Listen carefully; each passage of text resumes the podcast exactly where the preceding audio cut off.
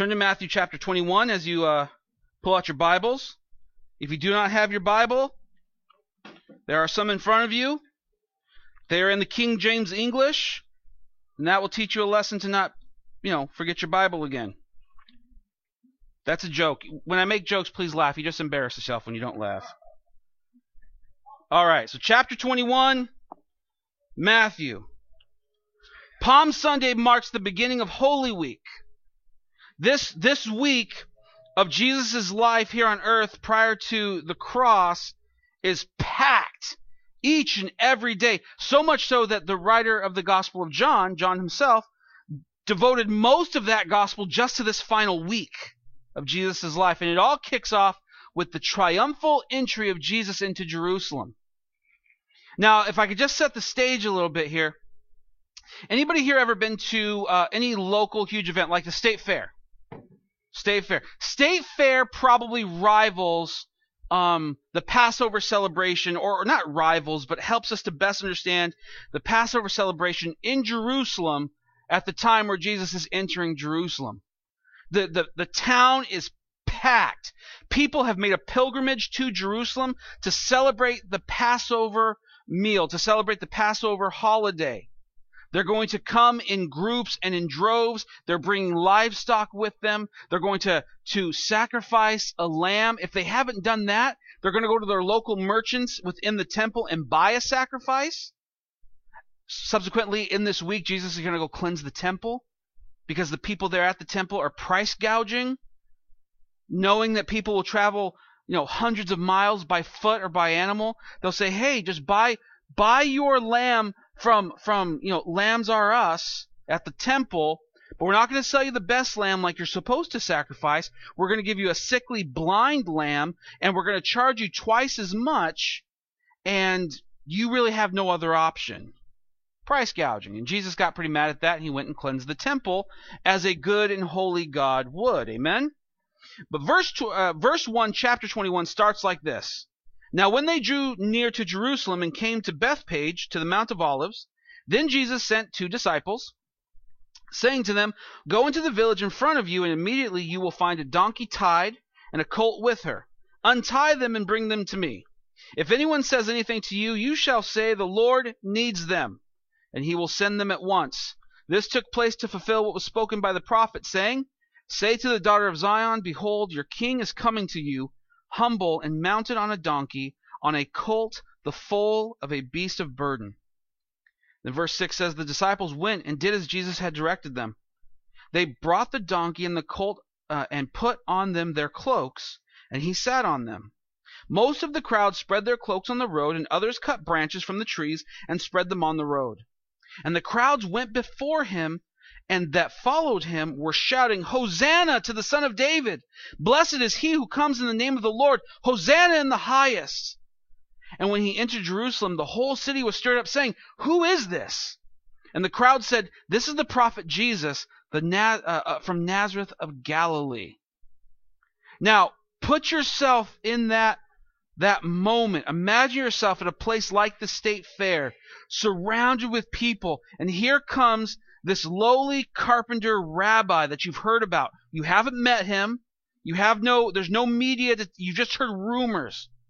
He healed this guy. He, he delivered this person, cast out demons, brought back Lazarus from the dead. He teaches with authority. You just keep hearing these rumors about this man. Who is he? And you're at this huge event. You're in Jerusalem and the crowds are going nuts and you're looking and they're laying down palm branches and they're putting down their coats. And here comes this man on a donkey. Not on a stallion, not on a steed, not on some white horse that's majestic, on a donkey. A beast of burden, a, a, a baby donkey, not even a grown up one, like a foal, a colt, a small donkey. And here he comes riding in. No, no big saddle, no big comfort. There's just cloaks laid on top of that as a makeshift saddle. And here comes Jesus. And there you are, and you see him for the first time. Imagine that for just a moment. Imagine what you might, be feeling emotionally Would you be let down? I, I imagined a guy who was seven feet tall with arms like trees and, and just burly and strong and able to just take out any guy. I picture some beautiful man with majestic flowing Bon Jovi hair and, and I just, that's what I expected. But now I see this. I see a man coming in who blends in with this donkey. They, they match. And here he comes. And, and, and I've been hearing all week that God is going to deliver us from Rome, that God is going to deliver us from the Caesar, that we are going to be like we once were. We're going to be our own nation. We're not going to be slaves anymore. We're not going to have their government intruding upon our lives. This, this great leader is going to come and deliver us. That's, that's why everybody's shouting, Hosanna! Deliver us! Deliver us! And you see a man and you think, this, this man, what, what will he deliver us from? He doesn't look like the kings I've seen. He doesn't look like the leaders I've seen. He doesn't look the part. He's not got a big entourage. There's not a big parade. There's a bunch of disciples and a donkey. Put yourself there for a minute. Now, I'm not here to I hope I'm not offending anybody with the way I'm talking about Jesus. I mean, Jesus is the King of Kings and Lord of Lords. But in that moment, many of that many of those people in that moment were expecting something different. They were not expecting their king to come in on the foal of a donkey. They were expecting a king who looked the part, who stood tall, who who was a general and decked out and just ferocious in that way. But here's here's what they missed. They missed their king. Everybody, as they saw Jesus come in, what was the question? Who is this? Who who is this guy? I've heard the stories, but who's this guy? Who is he? Let me ask you today, and here's the question. This is the only question that matters. Who is Jesus? There is only one question that will matter, and despite how you feel, despite what you have heard, despite what you have been taught, there is only one question that will matter to you for all of eternity. Who is Jesus? Who is he? Is he a prophet like the crowd said? Jesus is, a, is, is the prophet of prophets. He was foretold by Moses that a prophet would come like me, Moses said, and you must listen to him. In that capacity, yes, but he's not only a prophet. Is he a good is he a good teacher? He's the best of teachers. What other teacher says treat others as you want to be treated? What other teacher says love your enemies? It's easy to love those who love you, but love those who hate you. What other teacher goes to the helpless and welcomes in children. What other leader loves those who are unlovable? A big movement pushing the church that you know we should love the unlovable, and that's we should, but we we tend to kind of separate ourselves as now all of a sudden we're the lovable.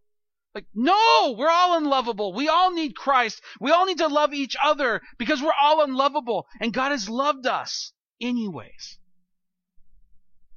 Who is Jesus? You could argue the historo- historicity of Jesus, meaning he never existed. You could take that route. You would take the foolish route.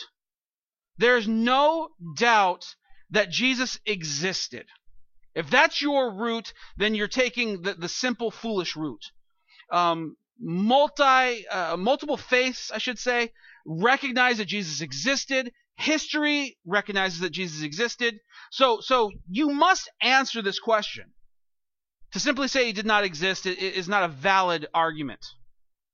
Who is Jesus?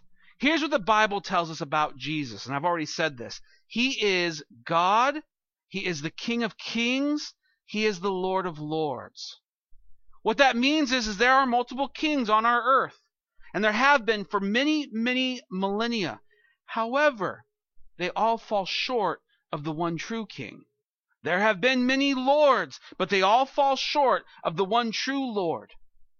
That there is none higher than Christ, there is none higher than Jesus. He is God made flesh. John chapter 1 verse 14 says and the word became flesh. That is that is Jesus the very word, the epitome of God's word became flesh, incarnate.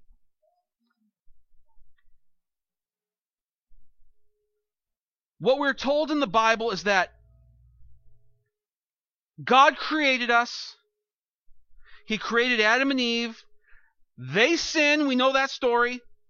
They sin. They get cast out of the Garden of Eden. And from that point, mankind is tainted, corrupted, and in need of a Savior.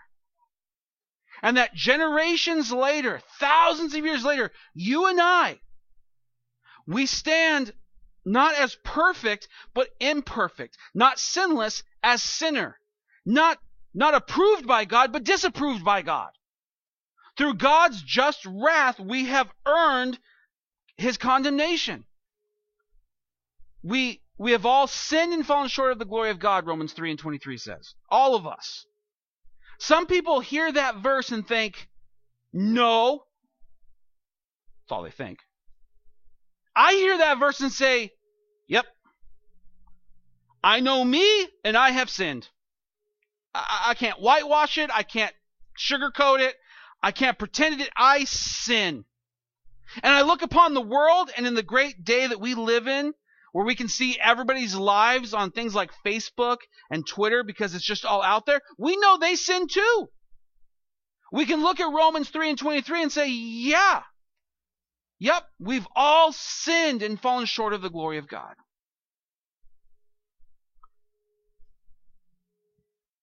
Jesus comes to this earth holy, pure, perfect, to die for those who are everything but. That's you and I. See, I don't I don't care what your sin is, okay? You, you want to confess it, you need help with it. Yeah, I care about that, but but today we don't all have to come up here and parade and say, "Hi, I'm Pastor Tony and I have a problem with blank," or "Hi, I'm this person and I have a problem with this," and we all say, "Hi, that person." Like, that's not the point. You can and you should confess your sin, but we're not going to make a parade of it. Okay? What matters is that you see Jesus and you don't see a contemporary or or a person who you are like, meaning he needs you more than you need him. See, Jesus being holy, perfect, and pure should remind us that we are not. And I don't I don't preach that to you today to make you feel guilty, although I mean, you shouldn't be happy about your sin. Can we all agree on that? Like if we sin against somebody, we shouldn't walk away saying, "Yay." but guilting you into the kingdom of God is not really a, a recipe for success. It's usually a recipe for burning people out. But I want us to feel the the the weight of the cross today. I want you to feel the weight of that first Palm Sunday. I want you to be prepared for our Good Friday service, which is coming up this Friday at seven. I want you to be prepared for Resurrection Sunday. You can't celebrate Easter without Palm Sunday and, and, Good Friday. Without without this transitionary period where Jesus goes from being uh, in the eyes of the people, people the Savior of their of their um, government and, and their and their nation to the Savior of the world, to to a condemned sinner, to somebody who was going to die on a cross a horrible death. See, when you realize, at least in part, what Jesus has done for you, you begin to understand the love that He has for you. You're you're a child in need of saving, a, an orphan spiritually, and, and God decides, yes, I choose you. I want you. I love you. You have sinned? Let me die for those. Let me pay for those sins. Let me let me stand in your place. The wrath of God that should be poured out upon you, let me stand and take it for you. Have faith in me. Be made whole. Be forgiven.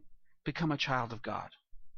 You see, if you don't understand your position as a sinner, it's hard to embrace your position as a saint. if you don't understand being orphaned spiritually, then you won't understand what it means to be a child of God. If I just told you you're a child of God, there will be no change in your life. But if you'll see where you were and where God brings you, then we'll see change. Then we'll begin this process of sanctification. Then we'll begin this process where you are you are changed continuously. Where where the things of your old life, because the old life is dead, will now become a stench in your nose. You, you'll you'll go to your old ways and habits and say, I shouldn't be doing this. This is this is not what God wants for me. This is not what Jesus died for. Jesus didn't die so that I can continue sinning like this.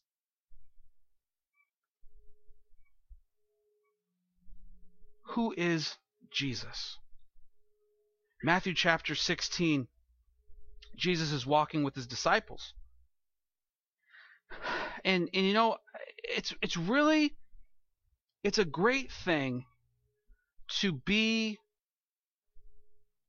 to be a follower of Jesus. The Bible says that Jesus is um, a friend that sticks closer than a brother. Being in relationship with Jesus transcends any relationship you might have. When people leave you, when people abandon you, or even when they just leave because they've got to go home or, or they've got jobs to do, you still have Jesus. And here's here's a picture of this. Jesus walking with his disciples. Just imagine him walking down the road, and all of a sudden he decides, I'm going to ask them a question. And he asked, who, well, I'll just read it. Now, when Jesus came into the district of Caesarea Philippi, this is verse 13, he asked his disciples, Who do people say that the Son of Man is? And they said, Some say John the Baptist, others say Elijah, and others Jeremiah or one of the prophets. So these guys have all heard what the Bible says. They've all heard what the Old Testament said. They all have an idea, the people that, that have been talking about Jesus. But see, Jesus doesn't care so much about what people think about him. The people on the outside, the people on the fringe, the people who, who have made their choice, he cares about those that he loves. He cares about those that are his disciples, those who are following him. He says, Who do you say that I am? Verse 15, But he said to them, But who do you say that I am? Verse 16, Simon Peter replied, You are the Christ, the Son of the living God. And Jesus answered him, Blessed are you, Simon Barjona. For flesh and blood has not revealed this to you, but my Father who is in heaven. And I tell you, you are Peter, and on this rock I will build my church, and the gates of hell shall not prevail against it. The question, who is Jesus, is not a trivia uh, question. It's not something you see on Jeopardy. It's not, it's not just do you have the right answer. Peter, along with the other disciples, along with the countless Christians that have existed since then, they answer this question with their life. They answer this question with their faith. They answer their, this question with their devotion, giving themselves to Jesus. How, Satan knows this. Satan knows that God, that Jesus is God and he's he's the Son of God and that he's the Christ. I that doesn't make him a Christian. The demons know this. This doesn't make them followers of Christ. When Jesus goes and casts out demons in the synagogues, Son of David, what have you with us? Son of man, who what are you doing? They know who he is. Having a knowledge of who Jesus is is not the answer. Giving yourself mind, body, soul, and spirit to him, that's faith and devotion. That is what Christ is calling for you to give and to sacrifice today. Today, metaphorically, I want you to see your heart as Jerusalem. As Jesus is entering into Jerusalem today, Jesus approaches you to enter into your heart, to enter into the Jerusalem of who you are.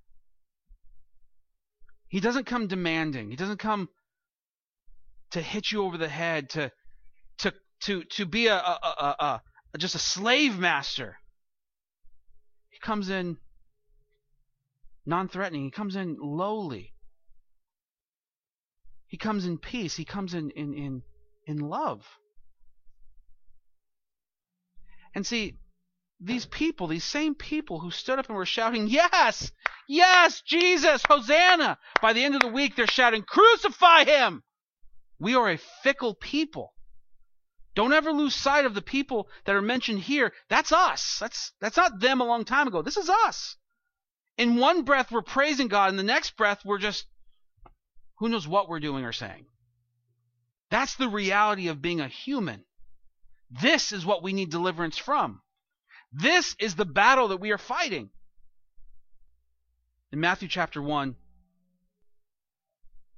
it's the birth story of Jesus. In verse 23, I believe it says that he will be called Emmanuel. Emmanuel means God with us. I need us to take this home today. Jesus is not just a God.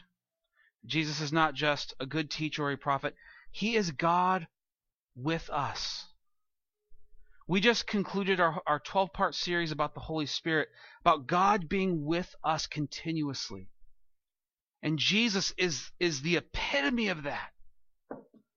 Jesus is God with us. We aren't alone. We aren't abandoned. We aren't useless. We aren't forgotten. We are children of God.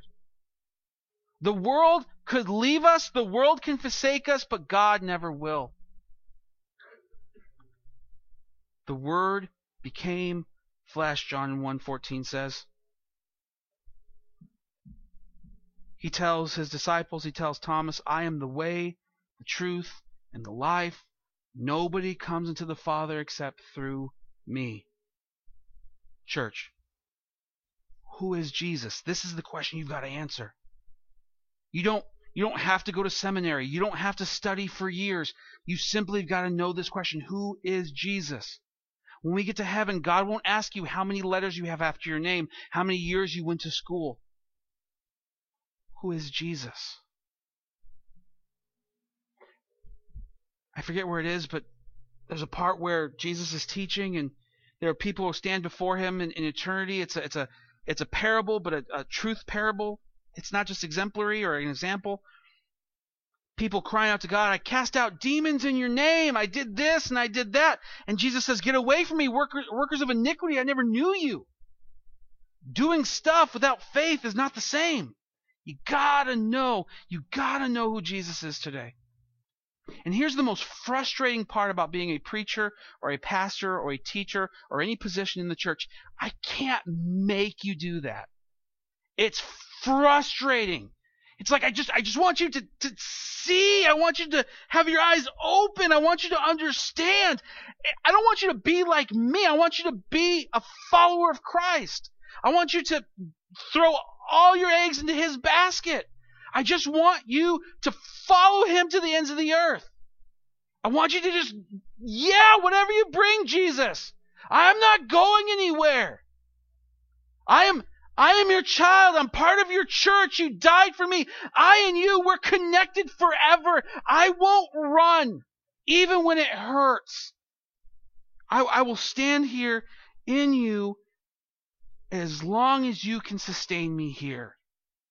And spoiler alert, he can sustain you forever. And I, and I want so badly, so badly for you to get to that place where it's just, it's me and Jesus and who cares about the rest. Because Jesus loves me and he will see everything through, everything that is working will be for my good and his glory, even when I don't understand it. I can't make you do that. And that's by design. Jesus doesn't need a bunch of little gods running around. He is God. He just needs guys and gals who will just preach the gospel, who just tell them that they're greatly loved, that Jesus is God who died for them.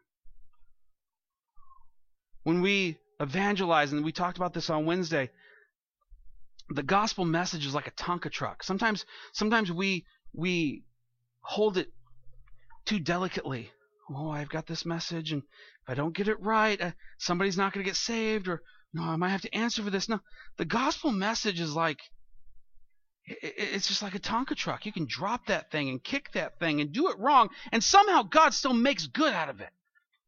We don't have to be so afraid with this gift that we've given. Yes, it's precious. Yes, it's beautiful. Yes, it's awesome. Yes, it carries weight.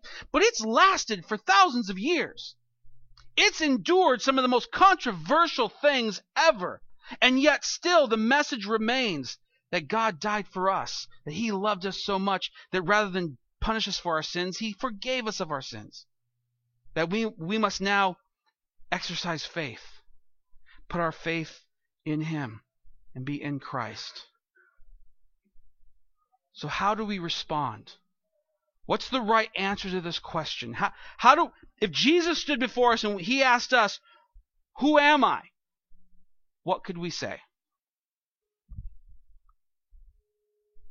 I'll help you. First is surrender. We we can't go into the kingdom of God with our arms crossed like this. We can't go in holding on to everything that we have. We we can't we can't go in unwilling to give ourselves and be vulnerable before God. We, we simply cannot. We have to go in with arms out, arms up, white flag just going back and forth. Jesus, I give up. Jesus, you win. Jesus, I, I am a sinner. Please, Lord, forgive me. See, that is countercultural. Our culture says, no, you do not. You stand, you fight, you're obstinate, you're stubborn. Don't do that. And I would agree that outside of Jesus, yeah, you should fight hard against Satan. You should fight hard against sin. You should fight hard against worldly mindsets that seek to, to infiltrate what God has called you to do. Yeah, fight against that. Be stubborn. Be obstinate against that. But not with Jesus. The most manly thing you could do today, men, is give your life to Christ. There's nothing more masculine, there's nothing more whatever than giving your life to Jesus. All this other business doesn't matter. You know, you can chop down a tree and fix a car. Who cares? What do you say about Jesus? How are you how are you shepherding your children at home? Men, that's not my job. I don't I don't spend 160 some odd hours at your home every week. It's your job to shepherd your children. It's my job to shepherd you. But I get you for an hour, maybe two every week. So what are you doing in the in between time, between Sunday and, and Wednesday, or between Sunday and Sunday? What are you doing to become a better shepherd in your life? I can help. I can do whatever I can to help you but it's up to you and Jesus. You see, this is why Jesus becomes so important. That's I've only talked about kids. That's a big responsibility. You are raising up little people who will become big people one day. And they will go out into the world and they'll have a view of Jesus based on how you taught them. Not their Sunday school teachers, not their pastor, what dad taught them, what dad showed them how dad repented in front of them, how dad cried with them when they cried, how dad did the right thing and followed Jesus even when it cost him everything. I can't show them that. You can. When they when you see Jesus coming in riding on a donkey, they need to see you respond in faith. To even have a fighting chance when they get old enough to make this this choice on their own. I, I can't. I don't care if your kids are 30 or 3, they still need to see this. Dads, they need to see you surrender.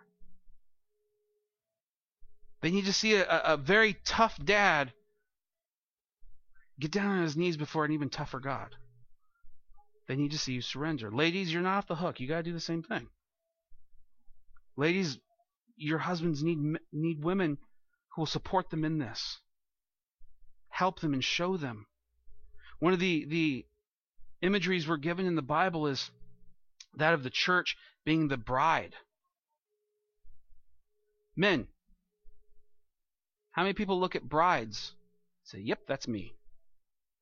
We don't do that, right? Well, we shouldn't do that. That imagery, it's hard to connect to, right? So, where are we ever going to find the example of that? Who on this earth could teach us what it means to be a bride? Maybe our wives? We've seen her, right?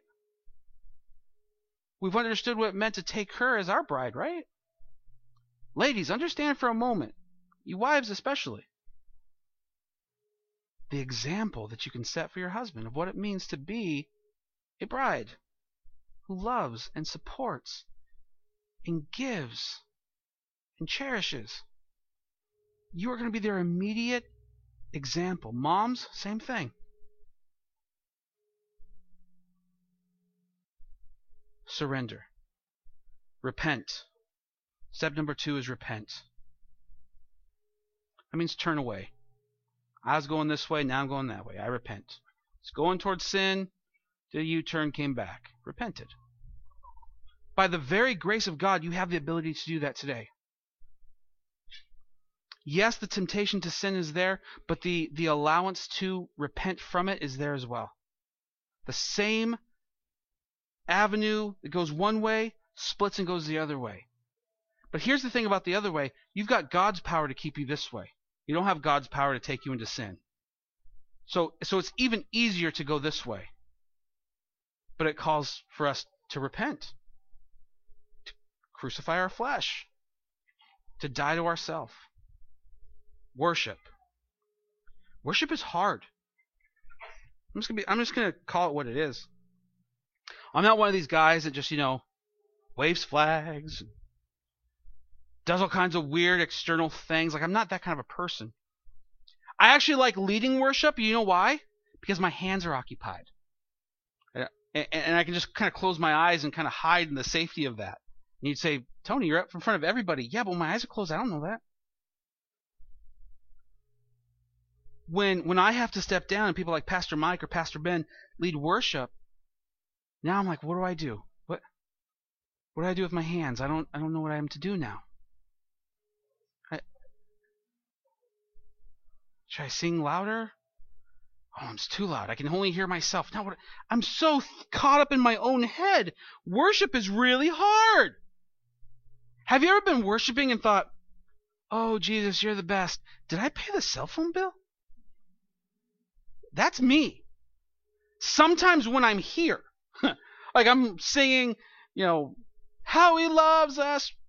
Did I pay the cell phone bill? Did I pay a car payment? What do I have to do this afternoon? Worship is hard. However, the difficulty of something does not exempt us from actually doing it. For me, that means I have to go through this process and learn how to worship all over again. And it's hard. And if I rely on Sunday morning only, how fast am I going to grow? Not very. That means I have to worship the Lord throughout the whole week when I'm not at church. Well, Pastor Tony, it's easy for you. You're a pastor. No, it's harder. Because people want you to teach them how to do that. I'm like, I don't know. like, that's not really a valid answer when you're a pastor. I don't know. Like, you got to have an answer to something. How do you worship? Well, I don't know. Raise your hands, I guess. But here's what worship is Jesus, you're God and I'm not. That's very simplest. If I can just show you in this brief moment what I feel about you right now, that's what I want to know. That's what I want to do. And Jesus, if I can't convey that with words or hands or, or being on my knees or whatever, Lord, somehow make that possible. Enable me to worship you. Let me give you a really good practical example of this, a, a, a parable, if you will, but a true story parable. When I was, uh, I think I was about 11 and my cousin was about 9, uh, it was Mother's Day was coming up. And we had no gifts for our moms. And we loved our moms and we wanted to get them a gift. We had no money. What do we do? We went and asked mom for money. So mom gave us like five bucks and we went and bought um, shiny lead nickel uh, earrings from the drugstore that was right down the road, and then we gave them back to them. Now they loved it. They loved it. They loved being appreciated. They loved the the awful earrings because it was they were five bucks, but you got like forty of them. That's how you know they were really good quality. Um, and we gave those to them. Now, what did they gain? Some crummy earrings? No. The love of their children. And they were willing even to give to those children to be able to give back to them. And God works in much the same way that even as, as we don't know how to worship, God gives us, through His Holy Spirit, the power to worship Him back. What has He gained? Nothing but your love. The same Spirit that He sent into you is coming back. I mean, He gains nothing like that, but He gains you. And to me, that's, that's what I'm working on in worship. But even tougher than that for me, this is the last one, is not to love God. I mean, there are days where, where, where the love of God and loving Him is a distant thought. Not that it should be, but you know, you're doing a job, you're doing work, and it gets pushed to the back burner of your brain. Loving God, that's easy. It's being loved by God. Just just allowing him to love me. Just accepting that he wants to love me. He he wants to embrace me. I fight that. Maybe you're not like me and maybe maybe you are, but for those of you who are and you struggle with God, the concept of God loving you, that when you hear that, when you feel that, you, you start to feel very vulnerable and open, like, oh, God's looking too much at me. I, I know that I have this and that and this. I should not be loved for these reasons. It is very difficult to simply allow the Lord to love us sometimes. However, I would pray as the, the Father does for his child in Mark chapter 9 that the disbelief we have would be replaced by belief, that the Lord would help our unbelief. Let's be real brave. Who has problems with unbelief? Okay. Rest of you rest of you are liars. Good. Thank you. We all do. And and to pretend it's not there, it's kind of like having a splinter in your hand or in your foot that's slowly becoming infected. No, it's not really that bad. And eventually, left without attention, you're going to lose a hand or foot. If unbelief is there and you're you're just hiding from it, eventually it will overtake you. You need to you need to just call that out. Lord, this is where I don't believe you. This is what I have a hard time with. What help my unbelief. I believe a little, but I need more, Lord. Truth be told, he's taking us to places we've never been. So we're going to need some increasing of our belief. Amen. If you have a hard time believing that the Lord loves you today, I would pray that the Lord would increase your belief. So that you can surrender and to say, Lord, see how it's all circular? Comes back to surrender. Okay, Lord. You love me. You you rode into a place where everybody celebrated you, and by the end of the week, you were killed for me. Notice how Jesus' message never wavers. He never stands up waving his arms. Yes, everyone clap happy for for me. Just rides in. It says he doesn't even stay in Jerusalem that long. He he leaves that night and goes to bed. Not real impressed. Comes back the next day. What's he do? Cleanses the temple. Jesus' message remains no matter what anybody's saying. So who is Jesus today? Let's all stand. And this is your opportunity to respond. I want to pray with you, corporately and individually. I love you guys. Like, when I get to tell people about South Bay, it's an exciting thing for me. I love I love telling people about this church and how wonderful you guys are and how friendly you are and how how loving and how ser- serving you are. How you go above and beyond helping people. How you how you love people you've never met before. I love South Bay Chapel. And I want you I, I want to echo the words of Paul. He said, "Follow me as I follow Christ." Church, I want you to keep your eyes on Christ so that we might be all be going in the same direction. And for those of us who maybe are a little stronger, that we can look around and say, who needs help? Who can I who can I help right now? And then when we're when we're weak, someone else looks to us and says, "Hey, how can I help you right now? How can I come alongside you? How can how can the Holy Spirit through me comfort you today?" I want that for you today. I want to pray that for you today. Jesus, we love you. As we celebrate Palm Sunday, we're just reminded of the weight and the gravity of your love. I pray today that for those who have come in, and maybe this is the first time, or maybe this is the, the umpteenth time that we've come in and heard this message, Lord, I pray that it be fresh today. That you that you would penetrate the walls that we have built up. That we would indeed surrender and wave our flags and, and raise our hands and give our lives to you. That we would quit holding back the, the, the things that we know are just enslaving us anyways. That today we would become followers of Jesus we would become followers of the way, the truth, and the life. That we would lay down on the altar and, and just become a living sacrifice to you. Jesus, I'm, I'm thankful that this is this is the response to what you have already done. That you have already died on a cross for our sins so that we might live for you each and every day. Jesus, I pray that for your people. I pray that, Lord. I ask that you would bring healing to your people. Lord, I'm not a holy man. I'm not a, a shaman. I'm not, I don't have a special place where I go and you hear me louder, Lord. I just pray that collectively together on this Palm Sunday, we would cry out to you, Hosanna, deliver us, Lord, and not turn the very next day. That today that the, that the song of, of the name of Jesus would be on our lips every day. We praise you today, Lord. Let's just take a minute. We're going to worship for a little bit longer because we need to respond. You know, the message of Jesus Christ demands a response.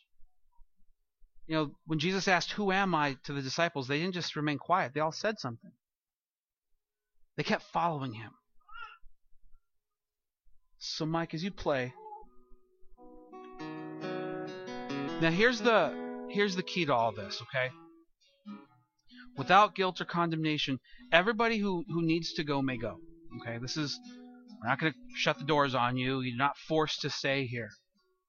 But we're going to allow you a moment to just worship the Lord in light of everything that was said today, in light of what we are celebrating today.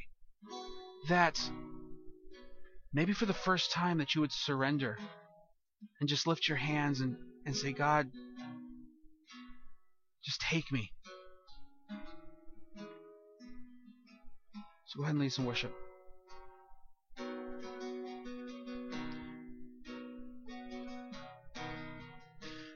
Hope is built on nothing less. He rose and conquered the grave. Jesus conquered the grave.